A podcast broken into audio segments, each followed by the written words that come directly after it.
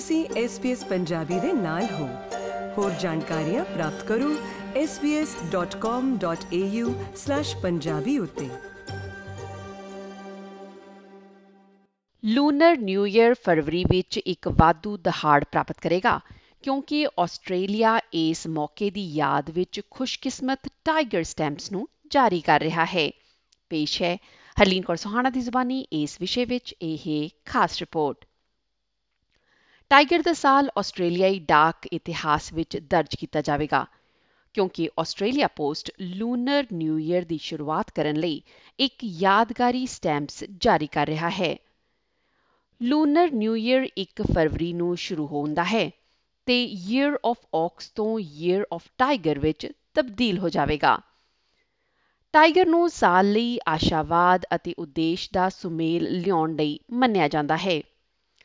Sydney ਆਧਾਰਿਤ ਚਿੱਤਰਕਾਰ Chrissie ਲਾਓ ਦੁਆਰਾ ਡਿਜ਼ਾਈਨ ਕੀਤੀਆਂ ਗਈਆਂ ਟਾਈਗਰ ਥੀਮ ਵਾਲੀਆਂ ਸਟੈਂਪਾਂ ਲੱਕੀ ਟਾਈਗਰਸ ਨੂੰ ਦਰਸਾਉਂਦੀਆਂ ਹਨ, ਜੋ ਕਿ ਲੱਕੀ ਕੈਟਸ ਤੋਂ ਪ੍ਰੇਰਿਤ ਹਨ, ਜੋ ਆਮ ਤੌਰ ਤੇ ਚੀਨੀ ਅਤੇ ਜਾਪਾਨੀ ਸੱਭਿਆਚਾਰ ਵਿੱਚ ਮੈਸਕਟਸ ਵਜੋਂ ਵਰਤੀਆਂ ਜਾਂਦੀਆਂ ਹਨ।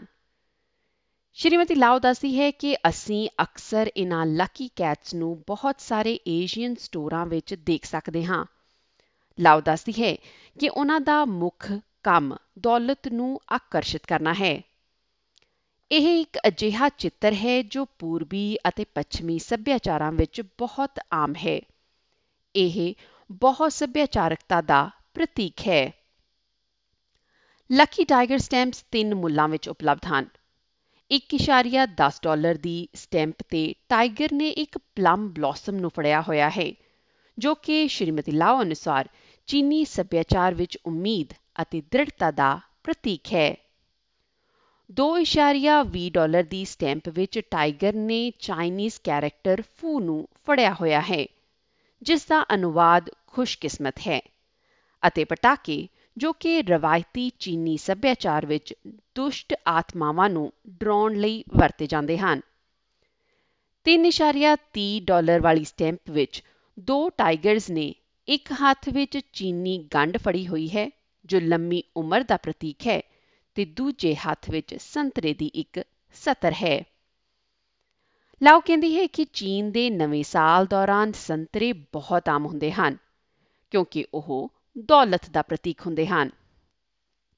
ਲਾਓ ਦੱਸਦੀ ਹੈ ਕਿ ਰਾਸ਼ੀ ਚੱਕਰ ਵਾਲੀਆਂ ਸਟੈਂਪਸ ਤੇ ਵਰਤਿਆ ਗਿਆ ਪਿਛੋਕੜ ਰੰਗ ਇੱਕ ਖਤਰਨਾਕ ਫੈਸਲਾ ਸੀ ਕਿਉਂਕਿ ਚੀਨੀ ਨਵੇਂ ਸਾਲ ਦੇ ਜਸ਼ਨਾਂ ਦੌਰਾਨ ਗੁਲਾਬੀ ਰੰਗ ਨੂੰ ਰਵਾਇਤੀ ਤੌਰ ਤੇ ਨਹੀਂ ਵਰਤਦੇ। ਪਰ ਕਿਉਂਕਿ ਚੀਨੀ ਨਵਾਂ ਸਾਲ ਵੈਲੈਂਟਾਈਨਸ ਡੇ ਦੇ ਬਹੁਤ ਨੇੜੇ ਹੈ, ਤਾਂ ਕਰਕੇ ਸ਼੍ਰੀਮਤੀ ਲਾਓ ਨੇ ਸੋਚਿਆ ਕਿ ਪਿਆਰ ਨੂੰ ਦਰਸਾਉਣ ਲਈ ਕੁਝ ਗੁਲਾਬੀ ਰੰਗ ਨੂੰ ਸ਼ਾਮਲ ਕਰਨਾ ਚੰਗਾ ਹੋਵੇਗਾ। ਇਹ ਦੂਜੀ ਵਾਰ ਹੈ ਜਦੋਂ ਪੁਰਸਕਾਰ ਜੇਤੂ ਚੀਨੀ ਆਸਟ੍ਰੇਲੀਆਈ ਕਲਾਕਾਰ ਨੂੰ ਆਸਟ੍ਰੇਲੀਆ ਪੋਸਟ ਦੁਆਰਾ ਲੂਨਰ ਨਿਊ ਈਅਰ ਦੀ ਯਾਦ ਵਿੱਚ ਸਟੈਂਪਸ ਡਿਜ਼ਾਈਨ ਕਰਨ ਲਈ ਨਿਯੁਕਤ ਕੀਤਾ ਗਿਆ ਹੈ। ਇਹ ਲੂਨਰ ਨਿਊ ਈਅਰ ਦੁਨੀਆ ਭਰ ਦੇ ਲੋਕਾਂ ਲਈ ਇੱਕ ਹੋਰ ਚੁਣੌਤੀਪੂਰਨ ਸਾਲ ਹੋ ਸਕਦਾ ਹੈ।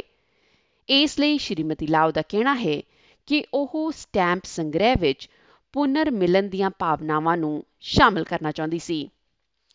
ਉਹ ਦੱਸਦੀ ਹੈ ਕਿ ਕੋਵਿਡ ਦੇ ਕਾਰਨ ਹਰ ਕਿਸੇ ਲਈ ਇਹ ਮੁਸ਼ਕਲ 2 ਸਾਲ ਰਹੇ ਹਨ। ਅਤੇ ਕੋਈ ਅੰਤ ਨਜ਼ਰ ਨਹੀਂ ਆ ਰਿਹਾ ਹੈ।